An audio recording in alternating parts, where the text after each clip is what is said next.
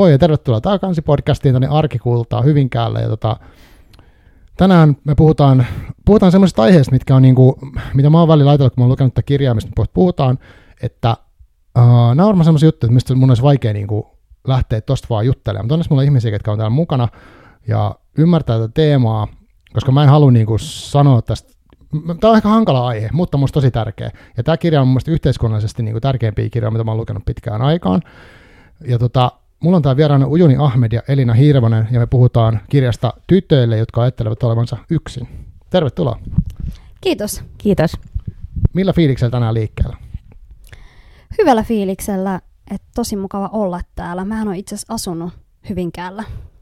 Aa, okei, okay, ihan oikeasti. Joo. Mahtavaa. Yllätys. Joo, joskus ihan pienenä tultiin itse asiassa, aha, Hyvinkä oli eka paikka, missä me asuttiin, kun me tultiin Suomeen. Joo. En mä hirveästi muista, sitten me muutettiin ehkä joskus 5 6-vuotiaana täältä pois Helsinkiin, mutta mun pikkusisko on syntynyt täällä. Aika hauska. No niin, hienoa. Musta on tosi ihanan eksoottista olla täällä Hyvinkäällä, koska mä en ole asunut täällä, mutta mulla on ystäviä, jotka on asunut.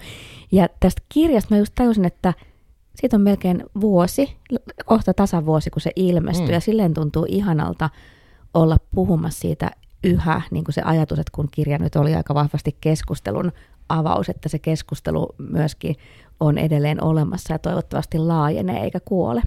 Joo. Tota, pitäisikö tehdä semmoinen kuin esittely, niin kuin, että vähän niin kuin, että mitä te haluaisitte tuonne kuulijoille kertoa itsestänne nyt tässä jotenkin, että mikä olisi teil, teidän semmoinen oma esittely, mitä haluatte sanoa itsestänne? Miten mä No ehkä sen, että mä oon tehnyt silpomisen vastaista työtä, ihmisoikeustyötä ää, ja nuorisotyötä aika pitkään ja, ja tota, olen ujuni ja syntynyt Somaliassa ja Suomen somalialainen. Mitä, mitä muuta sitä sanoisi? Sanoinko mä susta?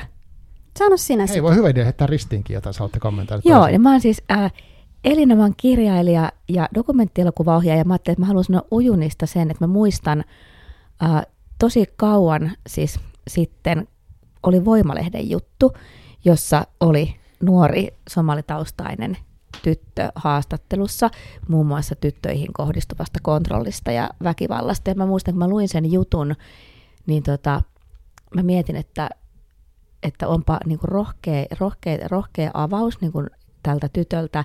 Ja sitten mietin myöskin, että mitenköhän hänelle käy, että saakohan hän tukea, niin kuin jos tulee jotain huonoja seurauksia siitä, että, että lähtee puhumaan. Mä niin kuin itse ainakin muistan, että se oli eka kerta, kun mä luin, että joku vähemmistöyhteisössä kasvanut tyttö Suomessa puhuu itse niin. julkisesti niin kuin sen kaltaisista asioista. Se tyttö oli siis Ujuni Ahmed ja siitä lähtien mä oon seurannut Ujunin tekemisiä ja sitten on tosi ihanaa, että me ollaan nyt tutustuttu ja ainakin vielä ollaan myös ystäviä ja ollaan tehty kirja yhdessä, että sä oot ollut niin kun sanottamassa niitä kaikkia tunteita, mitä on käynyt läpi, niin kiitos.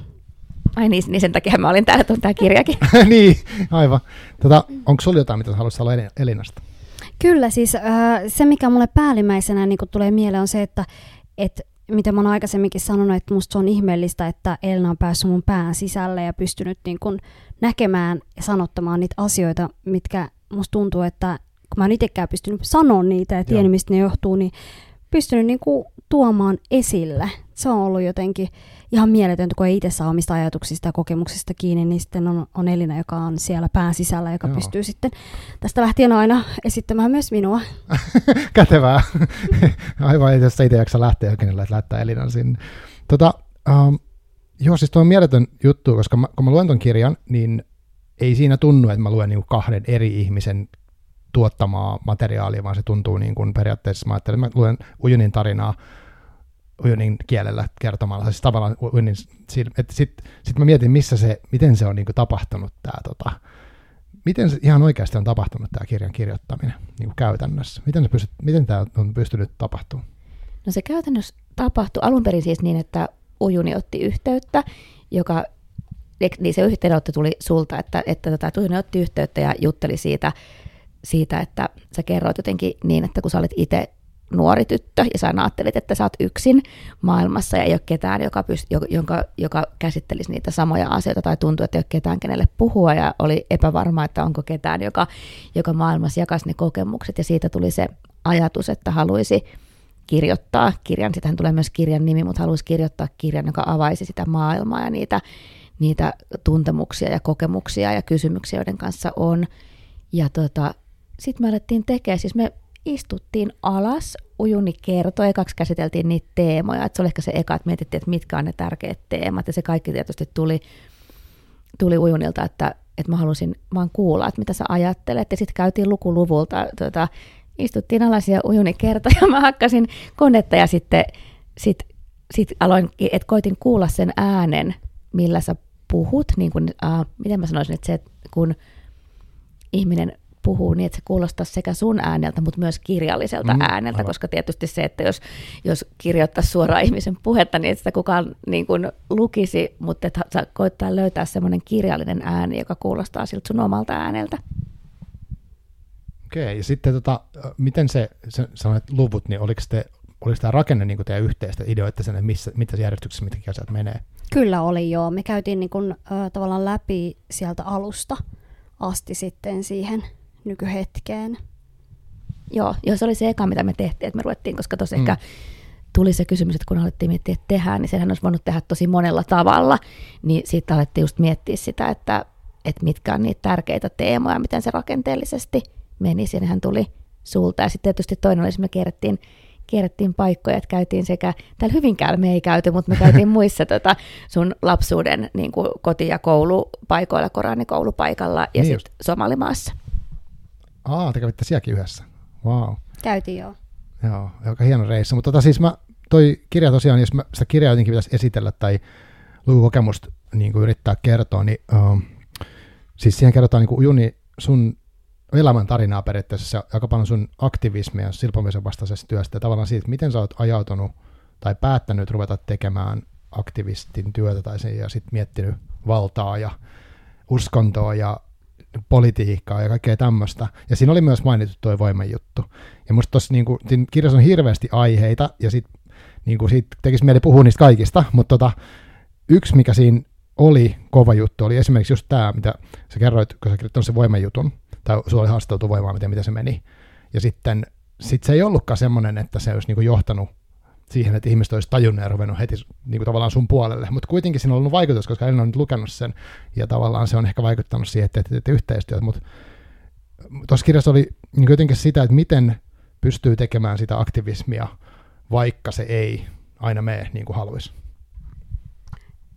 Se Voimalehti oli ehkä semmoisia niin isoja käännekohtia mun elämässä siinä mielessä, että oli semmoisessa niin haurassa äh, tota, asemassa ja semmoisessa iässä, missä tavallaan se kumpus semmoisesta vilpittömästä, tiedätkö, sellaisesta uskosta, että jos vain kerron, mm. niin sitten autetaan. Mä itse otin voimalehteen yhteyttä, koska se oli ainoa lehti, jonka mä näin Hakaniemen metroasemalla. Ja sitten kun se johti siihen hiljaisuuteen, niin, niin tavallaan se on, se on näyttänyt paik- paikansa mulle. Ja siinä iässä just niin kuin alkoi tottua, että tietyt teemat sitten niin on semmoisia, että, että meidän pitää vaan olla hiljaa niistä. Ja se hiljaisuus on ollut tavallaan semmoinen kantava voima, mikä näkyy vielä tähän päivän asti, mikä on semmoinen yksi syy, miksi mä teen sitä aktivismia ja sitä työtä. Mutta niin kuin tuosta Voimalehti kokemuksesta huomaa, niin se syy, miksi tekee sitä aktivismia on se, että ei ole ollut muuta vaihtoehtoa. Et yksi on ollut se, että alistuu niihin ongelmille ja siihen asemaan, tai sitten niin kuin pyrkii saamaan muiden huomion, jotta me tullaan nähdyksi. Mutta se, että se on ollut nimenomaan semmoinen vaihtoehdottomuus, koska kukaan muu ei auta. Aivan, eli itse on tarvittava toimeen tehtävä kuitenkin. Joo, toi, toi kirjan nimi tytöille, jotka ajattelevat olevansa yksin, niin se oli mulle lukijana tavallaan kuitenkin uh, mä oon, niin kuin, mä oon niin semmoisessa ikään kuin valkoisessa kuplassa elänyt koko ikäni ja sellaisessa, että mun, mun ekan, ekalle luokalle vai kolmannen luokalle mulla tuli niin kuin, Somaliasta tuli poika, joka tota, itse asiassa vieläkin ollaan moikkauskavereita, mutta siis se oli niin kuin hyvinkään kuitenkin ollut sillä tavalla, mä oon elänyt niin. Ja sitten jos mietin, että, että mä näen lehdissä tai puhutaan maahanmuutosta tai puhutaan ihmisistä, jotka on eri värisiä, puhutaan ruskeat tytöt ilmiöistä tämmöisiä, mutta on kuitenkin semmoisia, mihin mä en ole ikinä päässyt niin kuin lähelle. Ja nyt tämä kirja avasi niin kuin tavallaan sitä arkea kodeissa ja niin kuin, että minkälaista se elämä on Suomessa elää sillä, että joutuu elää ikään kuin tavallaan, tuossa mainitaan varjoyhteiskuntasana ja tämmöinen, että joudutaan elää niin kuin omissa yhteisöissä, mitkä on niin kuin tavallaan semmoisen virallisen yhteiskunnan vähän sivussa, ja sinne ei pääse kurkkaamaan. Niin tässä niin, tämä niin kuin avasi sitä paljon, sitten paljon rupesin miettimään, että niin, että on niin paljon, mistä mä en ole tiennyt, ja jotenkin, ja se oli hirveän silmiä avaava, ja tosi koskettava, ja myös semmoinen, niin kuin, että mä olen tosi iloinen, että tuo kirja on olemassa. Uh, miten te itse kuvailisitte tätä kirjaa, niin kuin, että mikä sen idea oli, miksi, sen, miksi tämä on tehty, ja mitä te koette, että mikä siinä on kaikista tärkeintä? Mä koen, että siis kirjahan sai alunsa siitä, että kun mä tein nuorisotyötä, mä tein tyttötyötä, niin mä huomasin, että edelleen tytöt painii samankaltaisten haasteiden kanssa, mitä mä oon paininut nuorempana. Ja silti he, heitä ei nähdä, heitä ei nähdä koulussa, ei lastensuojelussa, ei nuorisotyöpalveluissa. Että he on niin kuin, tavallaan sen oman yhteisönsä ja yhteiskunnan puristuksessa. Ja se kaventaa heidän elämänvalintoja ja uraa ja kaikkea, niin se tuli siitä, että mä halusin äh, niille tytöille myöskin ehkä voimavaroja ja voimia samaistumisen pintaa, että heillä on oikeus myös unelmoida ja ne asiat, mitä ne käy läpi, niin he ei ole ainoita, jotka käy läpi. Ja se, että myös tuoda näkyväksi, mitä kaikkea se vaatii, että sä löydät sun äänen, ei pelkästään siinä sun yhteisössä, mutta siinä suomalaisyhteiskunnassa, mm. koska siinäkin on tosi paljon ongelmia. Ja se on ehkä se mulle päällimmäisen niin ollut tarve sille kirjalle. Sen lisäksi mä ajattelen, että myöskin uh, jos nuo kaikki teemat olisi kunnossa Suomessa, niin mun ei myöskään tarvitsisi tuoda itseni kautta esille. Et, et mä koen, että Suomessa ollaan semmoisella tai ehkä koko varmaan Euroopassakin tilanteessa, missä pitää tuoda itsensä ja tarinoiden kautta, jotta tulee kuulluksi ja nähdyksi. Et se ei riitä, että mä sanon, että hei, meillä on tyttöjä, jotka ei voi pukeutua miten haluaa Aivan. ja joutuu väkivallan uhan alle vaan sen takia, että ne on ö, tyttöjä. Se ei riitä, vaan pitää tavallaan tuoda itsensä koko ajan niin kuin esille ja altiiksi ja jakaa sitä tarinaa, jotta saa sitä uskottavuutta. Tämä on tosi tärkeää, mitä sä sanoit tuosta nähdyksi tulemisesta. Mä mietin sitä itse siis, olen miettinyt tällaista aikaperspektiiviä vähän järkyttyneenä, että äh, muistan, kun ensimmäiset somalitaustaiset ihmiset tuli Suomeen 90-luvulla, tota, äh, se, tavallaan se kysymys, miten silloin somaleihin suhtauduttiin, tuli mua sillä tosi lähelle, että mun veli oli skinhead, eli Helsingin niin kuin skinit istumia olohuoneessa aika usein, ja mä olin itse silloin teini-ikäinen punkkari, ja kävin niitä keskusteluja sit aika paljon. Mutta mä muistan, mä silloin aloin itse miettimään, että kun puhuttiin, että somaleistahan puhuttiin just, että oli se skini ja se rasismikeskustelu, ja, joka oli aika laaja. Ja sitten toisaalta, että, että jos ikään kuin ihmiset pääsi ääneen, niin kuin somalitaustat on miehiä, mä silloin mietin, että missä on ne tytöt ja missä on ne naiset, mitä heille kuuluu tästä on 30 vuotta, kesti 30 vuotta, että somalitausta, somaliyhteisössä kasvanut niin kuin tyttö tällä, tällä tarkkuudella, tällä tavalla kertoo, että mitä se on, ää, minkälaista se on ollut. Ja musta on kyllä sellainen, että tota, kyllä musta siinä pitäisi vähän katsoa peiliin. 30 vuotta aika pitkä aika. Niin kuin tänä aikana me puhutaan sananvapaudesta koko aika ja sen merkityksestä 30 vuotta sille, että meidän yhteiskunnassa – asuu ihmisiä, joita oikeastaan ei koskaan kuulla, ja siitä huolimatta jatkuvasti tehdään päätöksiä, jotka vaikuttaa myös heidän elämään. Joo, siis hyvä pointti. Ja tota, se, tuossa kirjassakin puhutaan siitä, että, siitä, että miten se sen oman äänen käyttäminen ei ole mitenkään itsestään selvää. Että välttämättä oma perhekään ei ikään kuin tuessa, että puhutaan tavallaan ns. ulkopuolelle asioista. Mikä, mikä sen, niin kuin muistatko alun perin, mikä teki sen, että sä sä oot kuitenkin jossain vaiheessa, sä oot ruvennut puhumaan ja te- tekemään, että mikä sut on niin kuin syössyt sille tielle ja mikä pitää sut siinä? No, kyllä mä sanoisin edelleen se vaihtoehdottomuus, että ei ole, ei ole oikeastaan ollut sellaista vaihtoehtoa, että on ollut niin kuin, voinut olla hiljaa, koska sitten samaan aikaan mä muistan, että kun näki itsensä myös ystäviä semmoisissa tilanteissa, missä niin kuin, uh, kukaan ei oikein jotenkin nähnyt meidät, niin, niin mulla on ollut jotenkin aina semmoinen fiilis, että kun mä näen jonkun ongelman tai jonkun vääryyden tai tunnen, niin mun on ollut vaikeampi olla siitä asiasta hiljaa ja elää semmoisen sen hiljaisuuden kanssa, kun mä näen jo, miten asiat on huonosti ja miten niin kuin meitä kohdellaan. Et, et ehkä se vaihtoehdottomuus on ehkä se, mitä niin kuin mä, nostaisin. Ja sitten samaan aikaan, kun näkee, että, että moni ei puutu ja on hiljaa, niin se vääryyden tunne on semmoinen ehkä, mikä ei ole jättänyt niin kuin itseäni rauhaan. Kyllä mulla on useasti sanottu, että miksi, että voi tehdä tavallista työtä ja Niin, niin. miksi et sä voi elää normaalisti ja miksi sun pitää puuttua muiden asioihin. Mutta sitten mä ihmettelen, että miten joku pystyy tietää tuommoisista asioista ja olla hiljaa. Aivan. Mitä sä, no, sano vaan oma kommentti. Joo, ei mä mietin, tota, toi on musta tosi niin kuin, tärkeä toi vaihtoehdottomuus. Mä jotenkin ajattelen sitä itse sellaiseltakin kannalta, että kun aika monessa ehkä asiassa on sillä, että Uh, että voi ajatella jossakin aktivismissa, että onko tämä niin tämä mun taistelu, tai että olisiko tässä, että ehkä on asioita, joiden puolesta jotkut ihmiset toimii jo niin kuin tosi tehokkaasti ja aktiivisesti, mutta tuossa on varmasti se kysymys, että että tämä on alue ikään kuin, että sun, sun kaltaisten tyttöjen ja naisten oikeudet on sellaisia, että ei niitä ole, että suomalaisessa yhteiskunnassa ihmisiä, jotka, jotka tavallaan uh, niin kuin ryskyttäisi silleen ovia ja ikkunoita pitääkseen niitä asia, asioita esillä, niin ei ole kauhean paljon. Ja sitten varmaan toinen asia on se, että, että se miksi ei ole paljon on just se, että se on niin vaikeaa, että se vaatii niin paljon, se vaatii niin, kuin niin hirveästi uh, rohkeutta ja ehkä myös sitä, että, että pääsee sellaiseen tilanteeseen, että yli, sen ylipäätään uskaltaa tehdä. Että mä ajattelin, että se on hirveän konkreettista ehkä se vaihtoehdottomuus, että, että jos tietää, että jos mä lopetan, niin ei välttämättä ole ketään, joka pystyisi jatkamaan.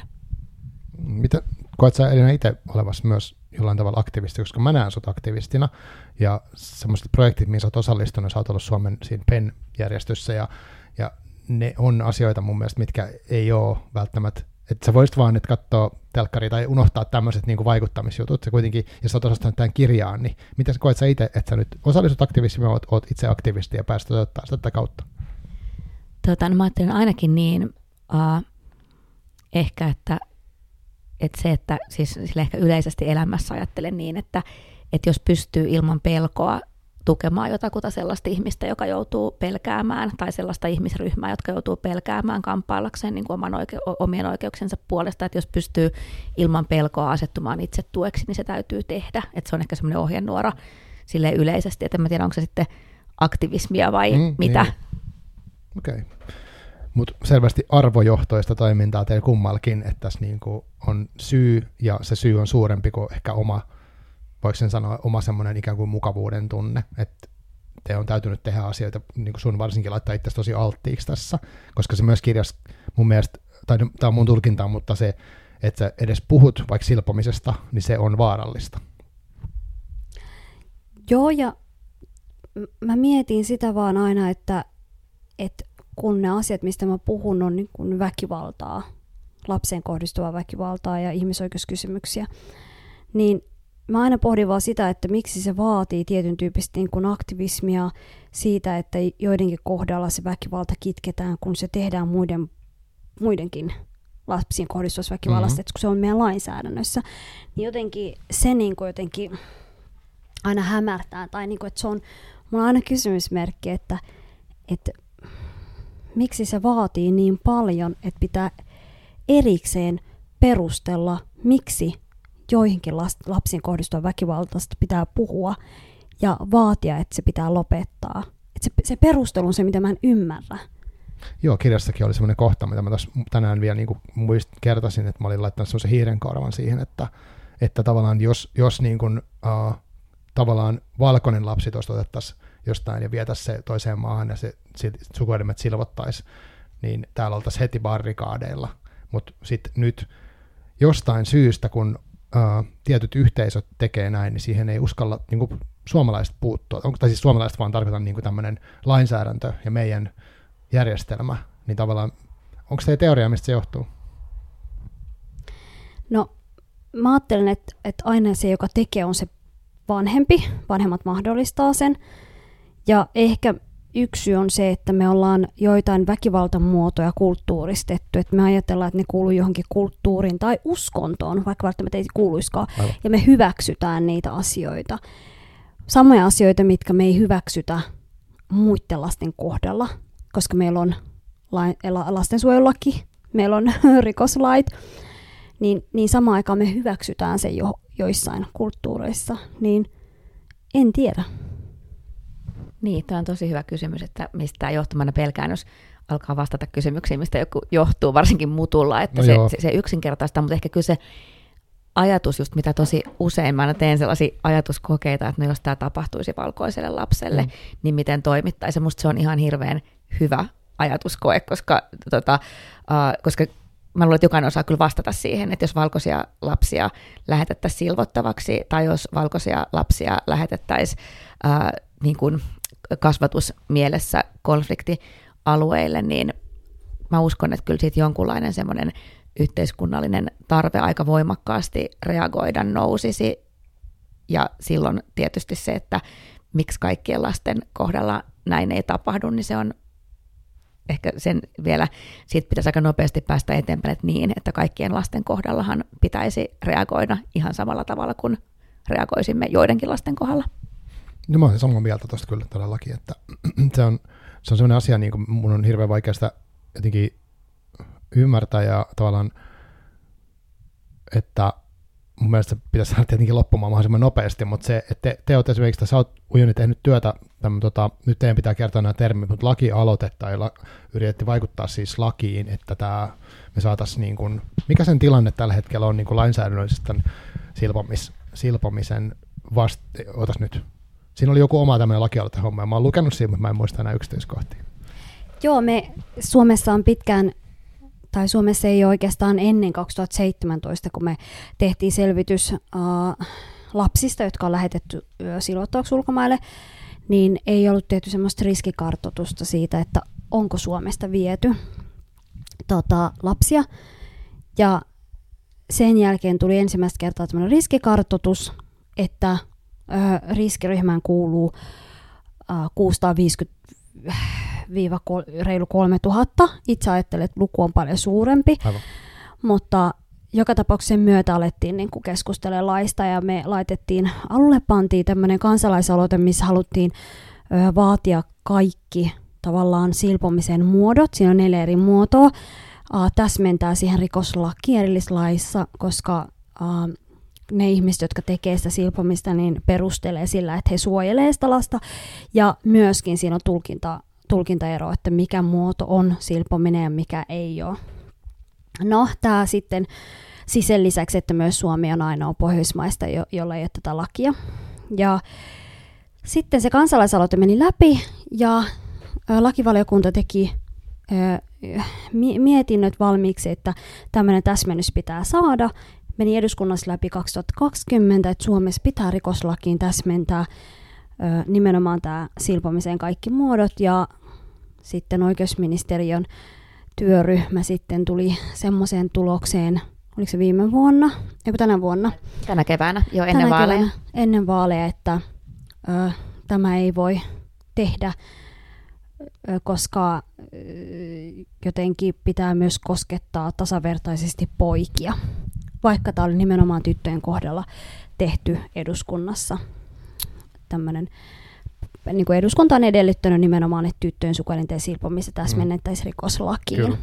Joo, saas mä vielä jatkaa tästä. Tota, uh, tämä oli tosi kiinnostava, tää, siis kiinnostava ehkä myös se, se hiljaisuus, mikä Suomessa niin tästä jäi, että tästä ei hirveästi herännyt keskustelua. Ja, tota, uh, ja tähän siis liittyy se, että toi tyttöjen silpominen on, on siis, niin kuin, paitsi että se on muissa Pohjoismaissa just kielletty ikään kuin semmoisen niin kuin täsmällisemmin, että Suomessa se on kielletty osana, äh, niin kuin osana pahoinpitely tunnis, tunnusmerkistöä, mutta, tota, mutta siis ihmisoikeus, kansainvälisissä ihmisoikeussopimuksissa ja niitä niin kuin valvovissa elimissä tota, on niin kuin myös Suomea huomautettu siitä, että tällä hetkellä Suomen lainsäädäntö ei riitä, että me ei tehdä ikään kuin kaikkea voitavaamme suojataksemme silpomisuhan alla olevia tyttöjä. Ja yksi, mitä Suomelle on suositeltu, on nimenomaan tämän lainsäädännön täsmentäminen sillä tavalla, että se niin kuin selkeästi ja yksiselitteisesti niin nykyistä selkeämmin kieltäisi kaikki silpomisen muodot. Ja, tota, ja tämä oli minusta sillä kiinnostava, tämä oikeusministeriön mietintö, että siinä tosiaan siihen tuotiin, tuotiin se, niin kuin, uh, että sitä niin kuin ei voitaisi kieltää ilman, että kielletään sit myös poikien ympärileikkaus, joka ei ole kannanotto siihen, mutta se on kansainvälisesti täysin eri keskustelu. Ei ole yhtäkään ihmisoikeussopimusta, joka, niin kuin, että siitä ei ole olemassa vielä minkäänlaista ihmisoikeuskäytäntöä, joka siis tarkoittaa tietysti sitä, että sen saaminen lakiin olisi ihan valtavan pitkä prosessi, koska sitä ihmisoikeuskeskustelua ei oikeastaan ole vielä edes kansainvälisesti niin kuin aloitettu. Ja koko maailmassa ainut maa, joka koskaan on kieltänyt poikien ympärileikkauksen, on siis diktatorinen Albania, niin kuin Albanian lyhytaikainen aikainen tota, tai niin kuin, uh, diktatuurihallinto, eli siis myöskään, että maailmassa ei ole sellaista lainsäädäntöä missään, niin jotenkin se, että kun me aika helposti muuten syystäkin vedotaan kansainvälisiin sopimuksiin, että kun puhutaan ihmisoikeuksista, niin ajatellaan, että, että sillä on merkitystä, että me ollaan ratifioitu tiettyjä kansainvälisiä sopimuksia myös sen takia, että että niitä laatimassa on ollut siis maailman parhaat ihmisoikeusasiantuntijat, että se niin kuin tavallaan, että se on myös se, että siellä on sellaista, ne on niin kuin pitkään pohdittuja ja tutkittuja että miten ihmisoikeudet parhaiten toteutuisi, niin musta se, että tässä asiassa tavallaan se kansainvälisten sopimuksen velvoittavuus on sivuutettu niin, että mä oikein odottelin, että tuleeko tästä joku keskustelu. Sitten tuli yksi kannanotto, mutta sellaista aktiivista mm. keskustelua ei kyllä ainakaan omiin silmiin sattunut. Ei ole tullut eikä ole edes lähtenyt sellaista keskustelua myöskään tästä poikien tilanteesta, jos oltaisiin haluttu sitä jotenkin edistää, niin sitä keskustelua myöskään ei ole alkanut, joka tarkoittaa sitä, että tässä tilanteessa koen, että se käytettiin poliittisena välineenä vain rajoittaakseen maahanmuuttajatyttöihin kohdistuvaa väkivaltaa, koska se on aina politisoitu muutenkin. Sen lisäksi tämä lakihan on ensimmäinen, mikä on lähtenyt nimenomaan niin kuin meidän, meihin kohdistuva väkivallan muotojen muuttamiseksi, niin se on ollut kylmäävää seurata sitä hiljaisuutta, mikä esimerkiksi mu- mua on seurannut ihan pienestä lapsesta asti. Joo, mä tota, mun mielestä tämä päätös tuli sen jälkeen, kun mä olin lukenut tuon kirjan ja me oltiin ehkä jo sovittu, että me tavataan.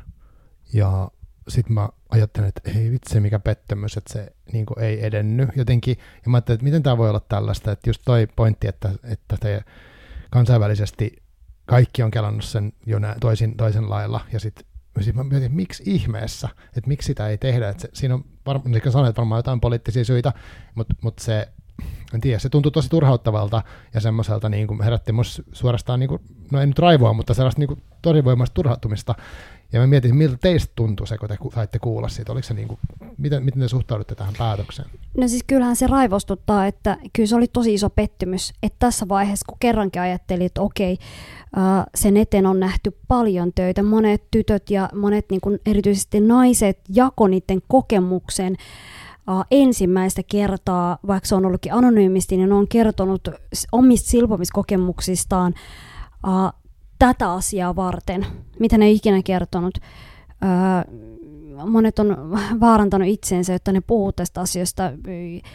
Se valtava työmäärä, mitä me ollaan tehty tämän eteen, siitä asemasta, missä me ollaan, niin se, että se tyssää tohon, niin olihan se aika iso signaali myös meille. Niin.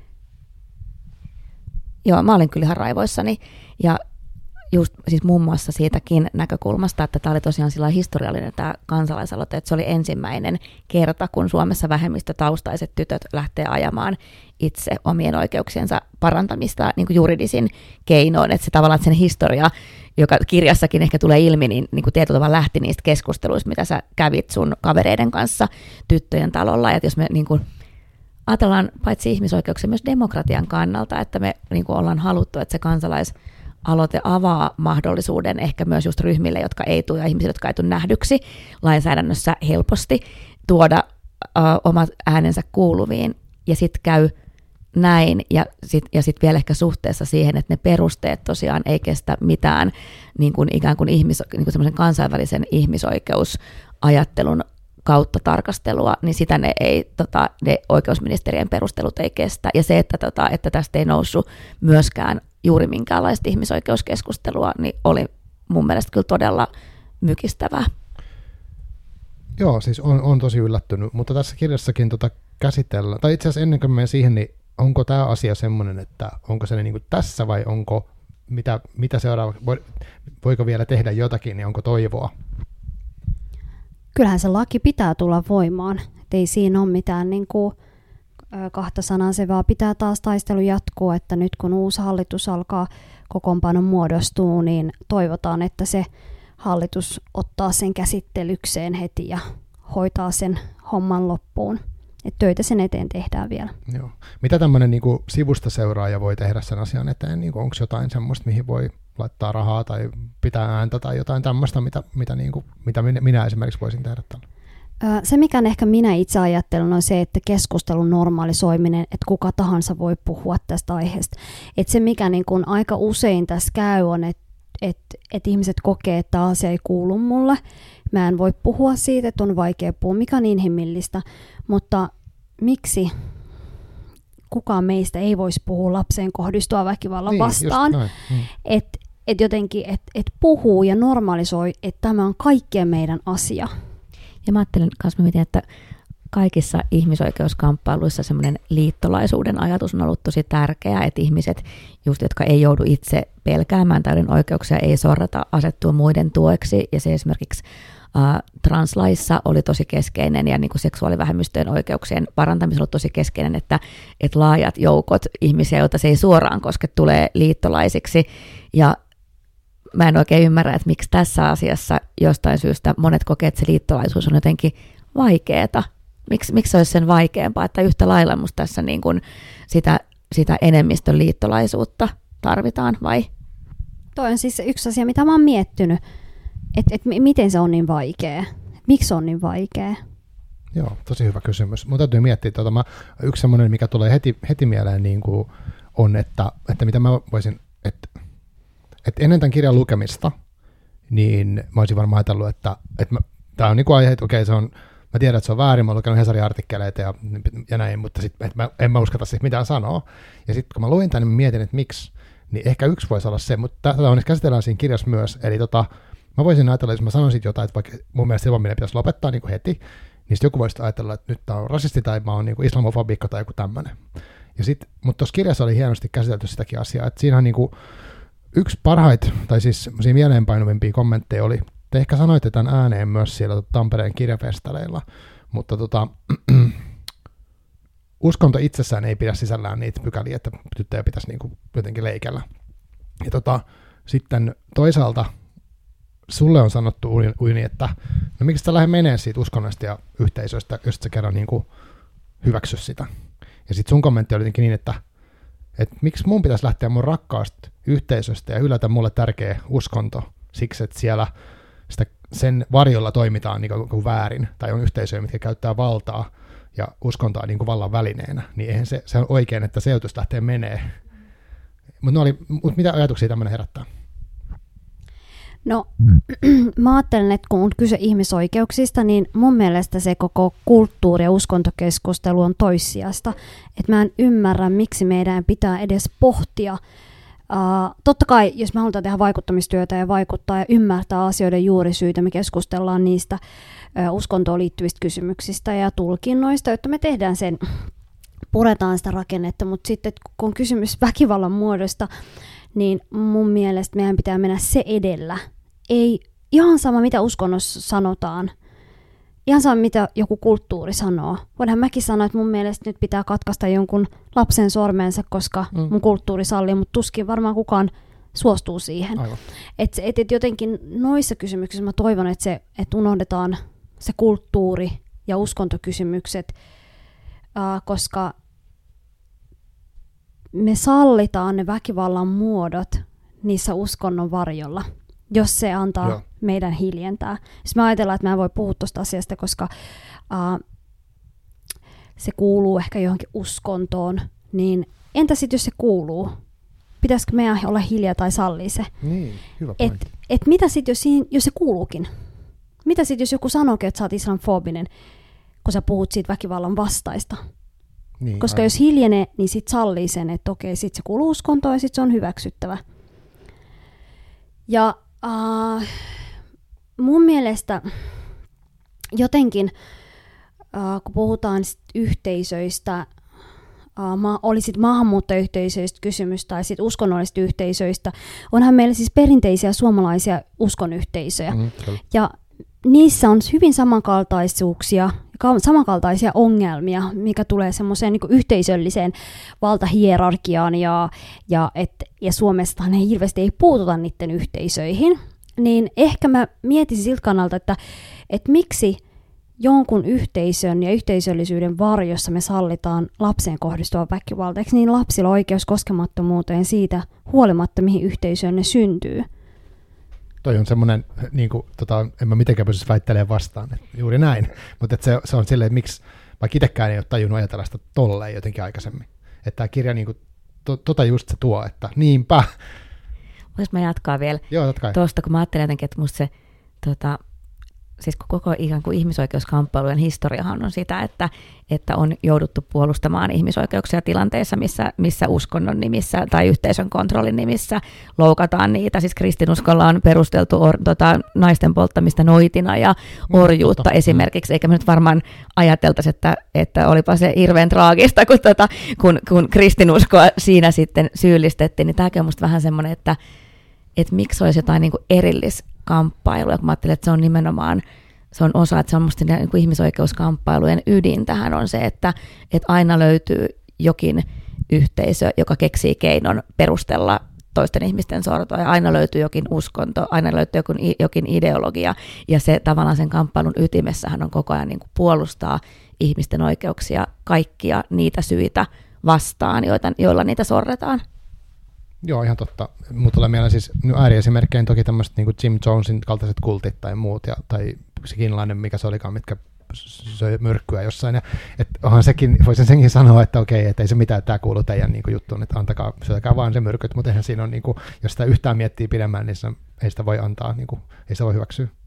Joo, ja meillä on siis niin kuin parhaat mahdolliset, mahdollisuudet niin kuin tavallaan sivuttaa noi epävarmuuskeskustelut, koska me astaan Suomessa, missä äh, semmoisessa hyvinvointivaltiossa ja maassa, jossa väkivalta on kielletty, niin miksi me ei vaan voi vedota siihen? Miksi meidän pitää lähteä uskontokeskusteluun, että mitäpä mm, ehkä on. Niin meillä on maailman parhain mahdollisuus siihen, että me ymmärrä, jos me asuttaisiin semmoisessa maassa, jossa, joka ohjaa esimerkiksi vaikka uskonto ja väkivalta ei ole esimerkiksi kriminalisoitu ja se on ok niin kun, ja nähdään. Silloin mä ymmärtäisin sen keskustelun. Mutta mä ostan Suomessa. Miks, miksi olisi ongelma? Niinpä. Tota, no mutta mä oon iloinen siitä, että toi asia taistelu jatkuu ja, ja tota, no kyllä mäkin ajattelen, että, että me ei voida jäädä kelkasta tässä niin kuin missään tapauksessa. Mä toivon niin. Ja tota, tai jotenkin se, se tuntuu ihan kamalalta ajatukselta, että me pysyttäisiin niin semmoisen jollain, niin kuin, mikä ikinä se onkaan sitten semmoinen maa, mikä ei etene tässä. Tota, mutta ehkä summaa tavallaan yhtä semmoista, mitä, mikä tuossa kirjaskin tavallaan toistuu, tämä niin kuin asioiden tekeminen ja jotenkin sen toivon ylläpito ja semmoinen, että, että se taistelu jatkuu silti, että tulee kaiken näköistä. Että esimerkiksi niin kuin kirjassa kerrotaan just siitä, että mitä sä oot, um, sä olit hatkassa paljon himasta ja muualta, sitten sä löysit tyttöjen talon, ja sulla oli yhteisö, mitkä myös tuki sua niin kuin ka- kaikesta huolimatta, ja jotenkin siitä huono, semmoinen sinnikkyyden tarina, että se voi niin kuin ajatella noinkin, että mitä sä ajattelet sun omasta tämmöisestä sinnikkyydestä ja, ja siitä, niin kuin nyt kaiken tämän jälkeen kirja on tehty, ja sä oot sinnekin ottanut semmoisen rohkean taas hypyn, että sä julkaiset tämän, tai te julkaisette, niin, niin, niin sehän ei ole mitenkään, mitä sä nyt ajattelet tästä, niin kuin, tässä on vuosi mennyt, niin nyt tämä on tehty ja tota, mikälainen kokemus tämä on ollut? Tämä on ollut tosi mielenkiintoinen ja tärkeä kokemus, että mä en oikeastaan ole osannut odottaa, vaikka samaan aikaan se keskustelu, mitä mä olisin toivonut, ei herännyt, uh, niin silti mä en ole osannut odottaa, että se koskettaa niin monia ihmisiä ja saa niin paljon palautetta ja kuitenkin tavoittaa uh, niitä päättäjiäkin, jotka haluaa asialle tehdä jotain ja sitten, että myös kirja saa jatkumoon siihen kansallisteatterin. Mutta se, että jos mä katson koko meidän, mun polku, niin, niin mä ajattelen, että et mä en tiedä mitä on tapahtunut, mutta jotenkin vaan asiat on mennyt eteenpäin. Ja mulla on ollut aina vaan semmoinen jotenkin luottamus, että kyllä ne asiat menee eteenpäin, mä en vaan tiedä mihin eteenpäin. Ja sitten on mennyt johonkin suuntaan ja nyt ollaan tässä tilanteessa mä en tiedä missä me ollaan huomenna. Niin Mutta toivon mukaan, jos johonkin, ja suunta, mä koen, että, että mä oon sillä aika heng, hengellinen ja uskonnollinen, että mä aina uskon, että se suunta on oikea, vaikka mä en ymmärrä, mikä se suunta aina on. Jos mä voin sanoa tuosta ujuni sun sinnikkyydestä, niin tota, mä jotenkin, mä siis toivoisin, että kaikki ihmiset, jotka puhuu noista asioista, jos, joissa sä oot avannut keskustelun, myös tajus, tajus sen, että miten valtavia kynnyksiä sä oot joutunut yrittämään, että ikään kuin, että ihmiset ymmärtäis sen, että se, että sä ylipäätään oot tullut tähänkin puhumaan, että se on tarkoittanut sellaisten, niin kuin sellaisten esteiden ylittämistä, jota tosi monen voi olla vaikea kuvitella. Musta se on tosi tärkeä tajuta, että niin kuin, ja tämä on ehkä se liittolaisuusajatus, että mulla on se, että, että kun joku tulee kaikkien niiden esteiden yli, niin kuin sanoakseen ne asiat ääneen, niin sitten kyllä vähintä, mitä ehkä muut voi tehdä, on jotenkin asettua siihen rinnalle ja ajatella, että meidän täytyy yhdessä myös avata keskustelua niin, että se ei olisi yksi ujuni, koska ehkä säkin vaikka joskus haluat tota, muuttaa johonkin lämpöiseen maahan ja alkaa lomailla ja tota, rentoutua, että se ei olisi yksi ujuni, että se ei olisi niinku yhden Joo. ihmisen harteilla, vaan että oikeasti, että ne väylät olisi vähän helpompia, että sitten kun ne seuraavat tytöt haluaa puhua. Ja myöskin just se, että, että se ei olisi kysymys aina siitä, että joku on hirveän rohkea ja tulee, vaan se, että, mm, että ne asiat otettaisiin niinku yhteiseksi, yhteisesti ratkaistavaksi. Joo, tota, yksi esimerkki, mikä tuossa kirjassa oli, no siinä oli monta semmoista kohtaa, mitkä sai miettiä, tai pysäytti mut silleen, että yksi oli se, se kerroit semmoisesta tilanteesta, missä olit metrolla matkalla, olikohan se tanssitreeneihin tai jonkin tämmöiseen, ja sulla, sä, siinä oli, sä olit käynyt siinä sitä kamppailua, että uskallatko sä olla jossain paikoissa ilman huivia vai näin. Ja tota, sitten sulla oli ollut, muistaakseni se meni tälleen, voitte mä muistan väärin, mutta että se oli ollut metrossa ilman huivia, ja sitten jotkut ihmiset oli tullut niin kyseenalaista sitä, että mit, miten sä voit olla täällä, ja et, et jotenkin, että sä harjoit nyt uskontoa väärin tai jotain tällaista, koska sulla ei ole sitä. Ja sitten sun vastaus oli jotenkin, että et, et, et voi tietää, mitä mä sisällä ajattelen siitä uskonnosta, eihän se niin kuin ulospäin. Ja, tota, ja se oli musta tosi kiinnostava ajatus niin kuin uskonnollisuutta kohtaan, että se, sä puhuit tosi musta kauniisti siitä semmoisesta hengellisyydestä, mikä on musta tosi universaalin hengellisyyden niin kuin jotenkin mulle siis semmoinen, että henkilökohtainen kilvottelu jotain jonkun hyvän elämän rakentamiseksi, siihen ei liity semmoiset niin pinnalliset säännöt tai määräykset, vaan enemmänkin se, mitä sä itse koet. Mutta kerro jotain siitä, se oli tosi kiehtovaa. Joo, se uskonto, uskonnon kanssa on ollut vähän haasteita mulla ihan pienestä asti, koska tavallaan aina kun mä muistan, niin, niin samaan aikaan kun siinä on ollut jotain semmoista tosi lempeyttä, niin sitten samaan aikaan se on, se on merkinnyt mulle rajoituksia ja, ja väkivaltaa ja, ja kaikkea tällaista. Niin, ja semmoista niin kuin, no kaikenlaista, mistä niin kuin pelkoo, tiedätkö. Ja sitten uh, saman aikaan se lempeys jäi niiden vaikeiden hetkien yli, että aina myöskin oli semmoinen usko, että et, et kyllä Jumala on mun puolella ja, ja jotain niin kuin, samaan aikaan kun pelkäsi, että pahaa tapahtuu, sit kun tekee niitä asioita, mitkä oli kielletty, niin sitten samaan aikaan mä sain voimia siitä, e, e, että niin kuin on se Jumala. Ja näin kaikkien tuli ehkä muutos ja ymmärrys silloin, kun mä kävin eka kertaa Englannissa, kun mä näin, että se uskonto ei ole vain niitä rajoituksia, mitä mulle on opetettu, mitkä liittyy siihen naiseuteen, tyttöyteen, pukeutumiseen. Että et, et mun lapsuudessa ja nuoruudessa et se oli enemmän semmoista niinku pukeutumiseen ja sääntöihin. Mm, ja silloin kun mä ymmärsin, että okei, täällä on ihmisiä, jotka näyttää uh, erilaiselta ja silti käy moskeassa ja hymyilee ja nauraa ja, ja, ja on iloisia, olosia ja erilaisia, niin se sai mut niin kuin enemmän tutustumaan sit siihen hengelliseen puoleen, jolloin mä nopeasti ymmärsin, että uskontohan on niin kuin ihmisen ja Jumalan välinen asia ei, ei, ei ole ihmisiä, jotka kontrolloi toisia ihmisiä, miten ne toteuttaa.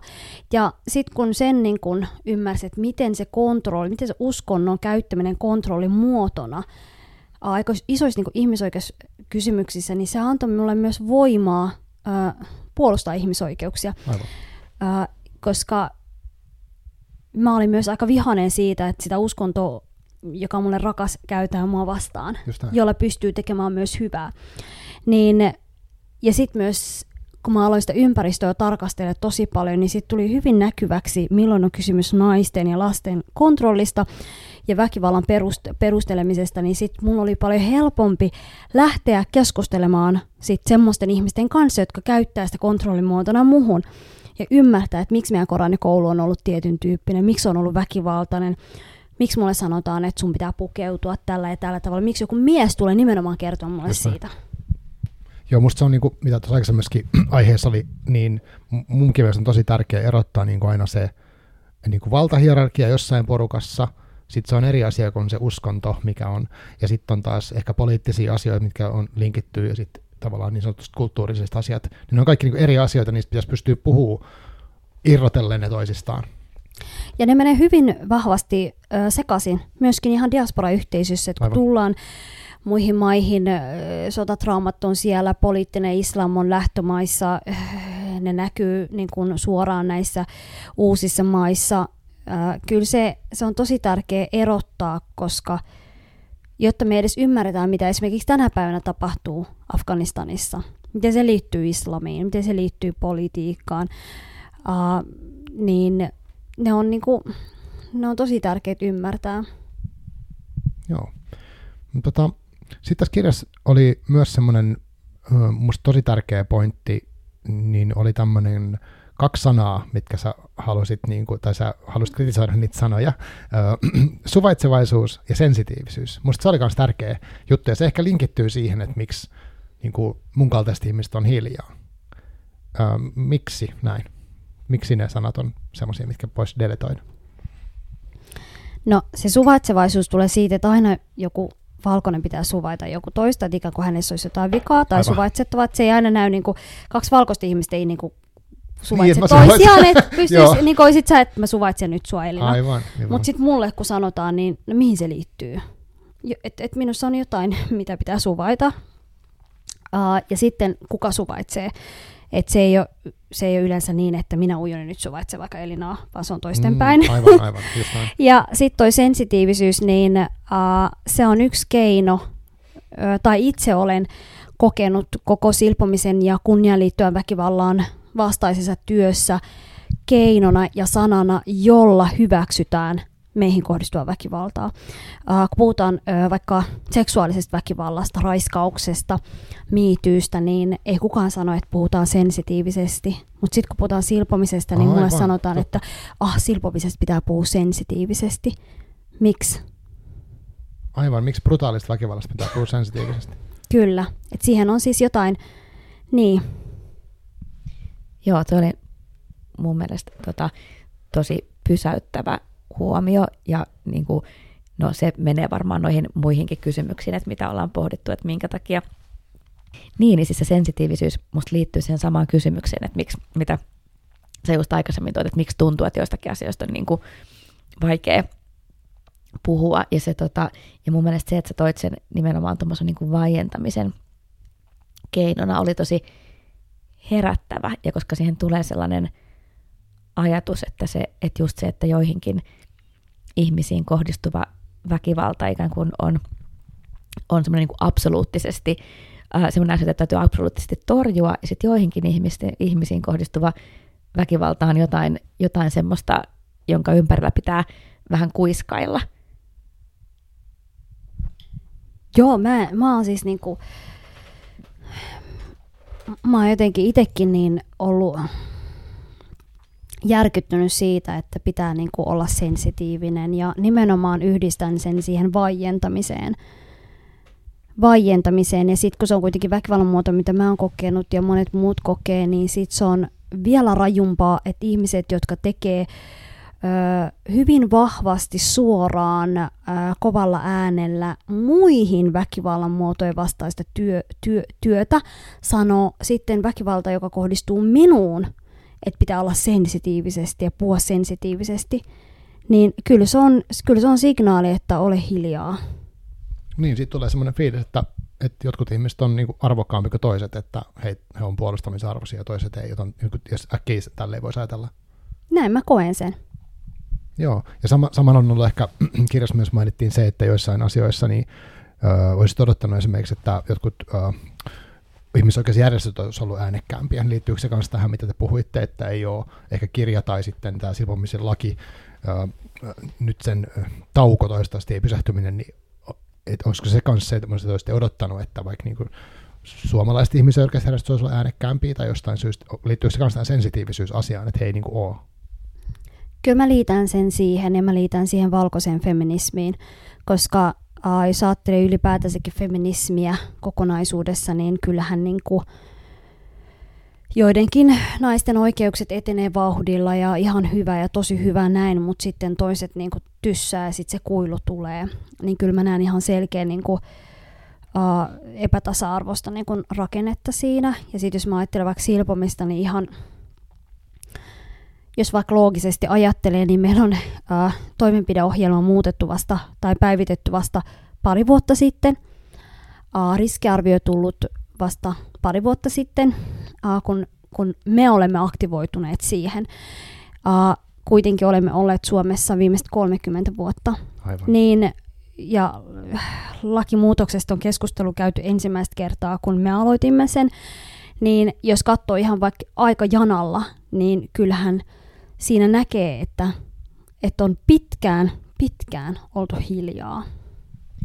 Ja joo, mä ehkä siis mietin tästä kirjasta, kun tuota, niin sä kysyt aluksi just, että mitä kaikkea tämä on, niin mä ajattelin, että tämä oli kyllä ehdottomasti myös keskustelun avaus, eikö niin, että se oli niinku tavallaan halu käynnistää keskustelu, ei mitenkään niin kuin sanoa viimeistä sanaa, mutta käynnistää se.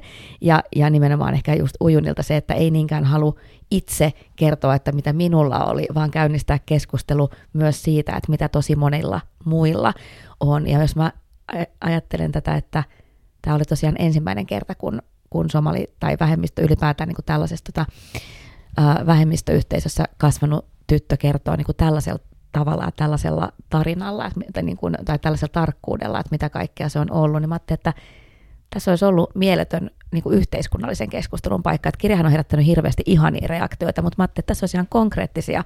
Niin kuin, kyllä mä vähän odotin, että, että kaikki olisi innoissaan, että hetkinen, Joo. että tämä on hyvä pohja keskustella esimerkiksi siitä, että, että miten kaikki vähemmistötaustaiset tytöt varmasti voisivat kokea olevansa mukana, miten he voisivat kokea olevansa koulussa mukana, yhteiskunnassa, miten varmistetaan, että lapsia ei lähetetä äh, ulkomaille konfliktimaihin olosuhteisiin, jotka on heille haitallisia ja niin edespäin. Ja tässä on nyt vuosia sitä keskustelua, toivottavasti ehkä käydään suljettujen ovien takana, mutta mm. hirveästi ei ole kuulunut. Joo. Ja kyllähän se, niin se reaktio kertoo niistä ongelmista, mitä me käsitellään siellä sisällä, että se tekee niin kuin tästä vielä mielenkiintoisemman. Mutta niin kuin mä itse tavallaan ajattelen, niin kun me aina sanotaan, että, että että meiltä puuttuu ääniä, että me halutaan kuulla. Jotkut sanoo, että, että emme halua puhua jonkun ääneen, viedä äänen teiltä, että me halutaan, että te itse puhutte, emme mm. halua puhua toisten puolesta. Niin sitten kun on sitä, että toinen kertoo, niin sitten kuitenkin ei haluta kuulla, tai se ei herätä keskustelua, niin kyllä se herättää semmoista kysymystä, että onko kysymys siitä, että ei oikeasti haluta kuulla, tai sitten halutaan kuulla jotain tiettyä asiaa, mikä ehkä niin kuin pitää itseään mukavuusalueella, koska kun me puhutaan tosi paljon Suomessa, että emme halua, emme halua viedä keneltäkään ääntä, että me halutaan, että ihmiset itse puhuu, Joo. niin sitten kun puhuu, niin sitten hiljennetään hiljentymisellä. Tuossa on paljon miettimistä, että miksi, miksi te on näin. Miten, uh, mitä tämä on herättänyt tämä kirja? Miten se on näkynyt teille tämä kirjan julkaisu tai uh, minkälaisia ne on ollut kommentit tai semmoiset keskustelut, mitkä on jatkunut? Mitä teille on, mikä teidän korviin on niin kuulunut tästä kirjasta? Apua, mulla tulee siis edelleen päivittäin kommentteja. Siitä just eilen viimeksi tuli, että se on ollut hienoa nähdä, että, että kun ihmiset lukee, niin ne aina kommentoi ja laittaa palautetta. Uh, niistä palautetta on tullut pitkin vuotta. Ja se on mieletöntä, että se edelleenkin niin kuin herättää ihmisissä keskustelua ja sellaista, että on tosi tärkeä ja on silmien avaavaa. Ja sitten yksi, mikä mä huomasin kirjan myötä tulleet, on tosi paljon, uh, mikä on hyvin, siis tämä on niin tärkeä, mä on tosi onnellinen, että se on johtanut tähän, mutta tosi paljon opettajat, kouluhenkilökunta, että kun he on lukenut, niin he on pyytänyt puhumaan heidän koulun ja opettajilleen. Aa, aivan, tosi hyvä. Joo. Joo, mä ajattelin kanssa, että yksi, just ehkä semmoinen tosi tärkeä konkreettinen asia on se, että tuntuu, että vaikka just sanoin, että semmoista laajaa yhteiskunnallista keskustelua ehkä siinä määrin, kun me vähän oltaisiin toivottu tai toivotaan, ei ole vielä näkynyt, mutta sitten ehkä tuolla uh, koulutasolla, tosi konkreettisella tasolla, niin tuntuu, ja sitten samoin niin kuin sosiaalityö tasolla, että sieltä ehkä tulee sellaista, no, että se on niin herättänyt mm. ihmisiä myös just miettimään sitä, että, että miten, miten voisi toimia tietynlaisissa tilanteissa. Joo, mä, mä tänään viimeksi näin tota, jonkun, oliko se joku kirjablokka, joka toimi myös opettajana, hän sanoi, että hän, hänen on niin tosi tärkeää lukea se opet, kuitenkin lasten kanssa tekemisissä koko ajan. Ja tässä on, niin kuin, musta tässä on, tämä on, mm, mä ajattelisin sille, että tämä on myös iso palvelus tosi monelle lapselle ja nuorelle. Ää, tai ainakin semmoinen, niin kuin, että se, mä toivon, että sillä on valtava vaikutus. Onko tytöt, jotka on kuvitellut olevansa yksin ja ollut yhteydessä ja niin kuin, saanut semmoisen niin tavallaan, että en mä ollutkaan? Mulla on tullut palautetta monelta aikuiselta, jotka on elänyt samaa elämää kuin minä. Joo. Tai tavallaan samaa kokemusta, jotka on ollut samoista taustoista. Heitä on tullut tosi hyvää palautetta, että se on ollut tosi tärkeä mulle, että, että he on pystynyt niin kuin samaistumaan ja käsittelemään semmoisia asioita, mitä heillä on käynyt ja myöskin esimerkiksi tuohon koranikoulun kokemuksesta, niin, niin siihen on pystytty samaistumaan, koska ei Suomessa hirveästi ole puhuttu siitä. Just ja, no, mutta sitten myös tämä kirjassa on tehty teatteri, näytelmä tai esitys, onko se nyt menossa vai just alkamassa? Miten se, se on niin näillä, näinä päivinä? Mä näin viimeistä tänään mainoksen. Harjoitukset on alkanut, ensi ilta on syyskuun 21. Aha. päivä. Okei. Okay. Voisin kuvitella, että kun se tulee, ja varmaan toivottavasti sekin saa, toivottavasti saa maksimaalisen mediahuomioon, mutta tavallaan sitten ehkä mahdollisesti kirja nousee uudestaan, tai ainakin tämä aihe väkisinkin tavoittaa taas uusia niin kuin ihmisiä. Et siinä mielessä ehkä se, tämä kirja on silleen mielenkiintoinen, että tähän ei vanhene. Tai toivon, että se vanhenee silleen, että joskus ei liian monen vuoden päästä joku ajattelee, että miten on tollasta ollut, että miten on aika on kestänyt, mutta nyt onneksi asiat on muuttunut. Mutta mikä fiilis tästä teatteriasiasta on? Tota, siihen siis liittyy ehkä kaksi. Se tuntuu just tolta, että on niin kuin hienoa, että se tulee, että ne teemat jatkuu, tulee ehkä osittain eri yleisölle. Sinne on tulossa ilmeisesti koululuokkia aika paljon katsomaan, oh, joka hieno. toivottavasti tuo myös ehkä sellaisia tyttöjä, joille nämä teemat voisivat olla tärkeitä, mutta jotka ei välttämättä ole saanut kirjaa käsinsä. Ja tietysti se on ensimmäinen kerta, kun kansallisteatterin suurella näyttämöllä nähdään somalitaustaisen ihmisen tarina. Ja sitten saman aikaan teatterin kanssa tulee siis myös kaksikielinen versio kirjasta, eli, tämän, eli siis somalinkielinen, jonka Ujuni on itse kääntänyt. Eli siinä tulee myös ehkä jossain määrin uusille lukijoille mahdollisuus tarttua kirjaan. Wow, hieno. Onneksi olkoon. Siis tuo teatteri on mahtava. Ja tota, myöskin tämä toinen kieli. Tota, mm, millä tavalla, niin, no siis me ollaan puhuttukin ehkä jopa siitä niin tulevaisuudessa, mutta mikä olisi semmoinen, niin kuin, mikä teidän, tai Ujoni sun niin kuin, tavallaan semmoinen ihanne utopia tulevaisuus olisi? Niin kuin näihin Joo, sanotaan vaikka, että tulevaisuuden tytöille. No mä toivon, että totta kai, uh, että Suomessa kenenkään tytön ei tarvii elää peläten, että, että hän ei voi hakea apua väkivaltaan tai kenenkään tytön ei tarvi elää ja kasvaa semmoisessa ympäristössä, missä hän ajattelee, että silpominen on osa naiseutta ja kuuluu siihen tyttöyteen. Tai että yksikään tyttö tai nainen ei ajattele, että he ei voi tavoitella omia unelmiaan. Ja se on ehkä se mun, totta kai mä toivon, että myöskin Suomen ulkopuolella ja että ylipäätänsäkin maailmanlaajuisesti, että, että esimerkiksi Afganistanista naisten ei tarvitse pelkää, eikä tarvitse joutua väkivallan uhriksi eikä elää siinä, missä he tänä päivänä elävät. ja sama Iranissa ja kaikkialla, myös Somaliassa, mutta mä toivon, että me pystytään edes varmistamaan niiden tyttöjen ja naisten, jotka elää Suomen rajojen sisällä, että niillä on samat oikeudet kuin muilla valkoisilla naisilla. Joo, hyvä. Haluatko lisätä omat? Tuota, joo, siis no ehkä jotenkin kun mä ajattelen, että mun, mun mielestä maailman ehkä tärkein ja kaunein teksti on YK on ihmisoikeuksien julistus, uh, niin mä ajattelin, että, että se olisi semmoinen, että vaikka se kamppailu olisi tosi pitkä ja tosi toivoton, mutta että se olisi oikeasti semmoinen kamppailu, että me käytäisiin yhdessä kaikkien puolesta, niin että se todella koskisi kaikkia, eikä olisi niin, että jostain syystä, että osa ihmisistä joutuisi niin kuin nielemään sen, että okei, että sulla on vaan käynyt tosi huonot sägä, että kun sä oot syntynyt sinne tai tänne, niin sun oikeuksia ei oikeastaan sit puolustetakaan, vaan että se olisi sellainen kamppailu, että me ajateltaisiin, että se on kaikkien yhteinen kamppailu kaikkien puolesta, että ne todella toteutuisi jokaisen kohdalla. Joo, toi on hyvin sanottu. Mä, mä samaa mieltä tosta. En, en voi niinku, en mä tiedä mitä muut toivoo tässä olisi, että mikä muu suunta voisi olla niin kuin semmoinen, mitä haluaisi tavoitella, että se, se koske kaikkia, niin mitä idea siinä sitten on. Ja mä joskus itse asiassa niin itse mietin sitä, että, että jos mä olisin ollut eri asemassa tai jotenkin olisi ollut vähän erilainen, niin olisi ollut tosi niin kuin tavallaan, että, että mä välillä kuvittelen, että millaista on olla – itse niin siinä asemassa, missä on ne ihmiset, joista mä puhun, ja sitten samaan aikaan tietää, miksi ulkopuolihmiset ei puutu, kun mä näen sen nyt. Se on aika vaikea jotenkin käsittää. Aivan. Joo.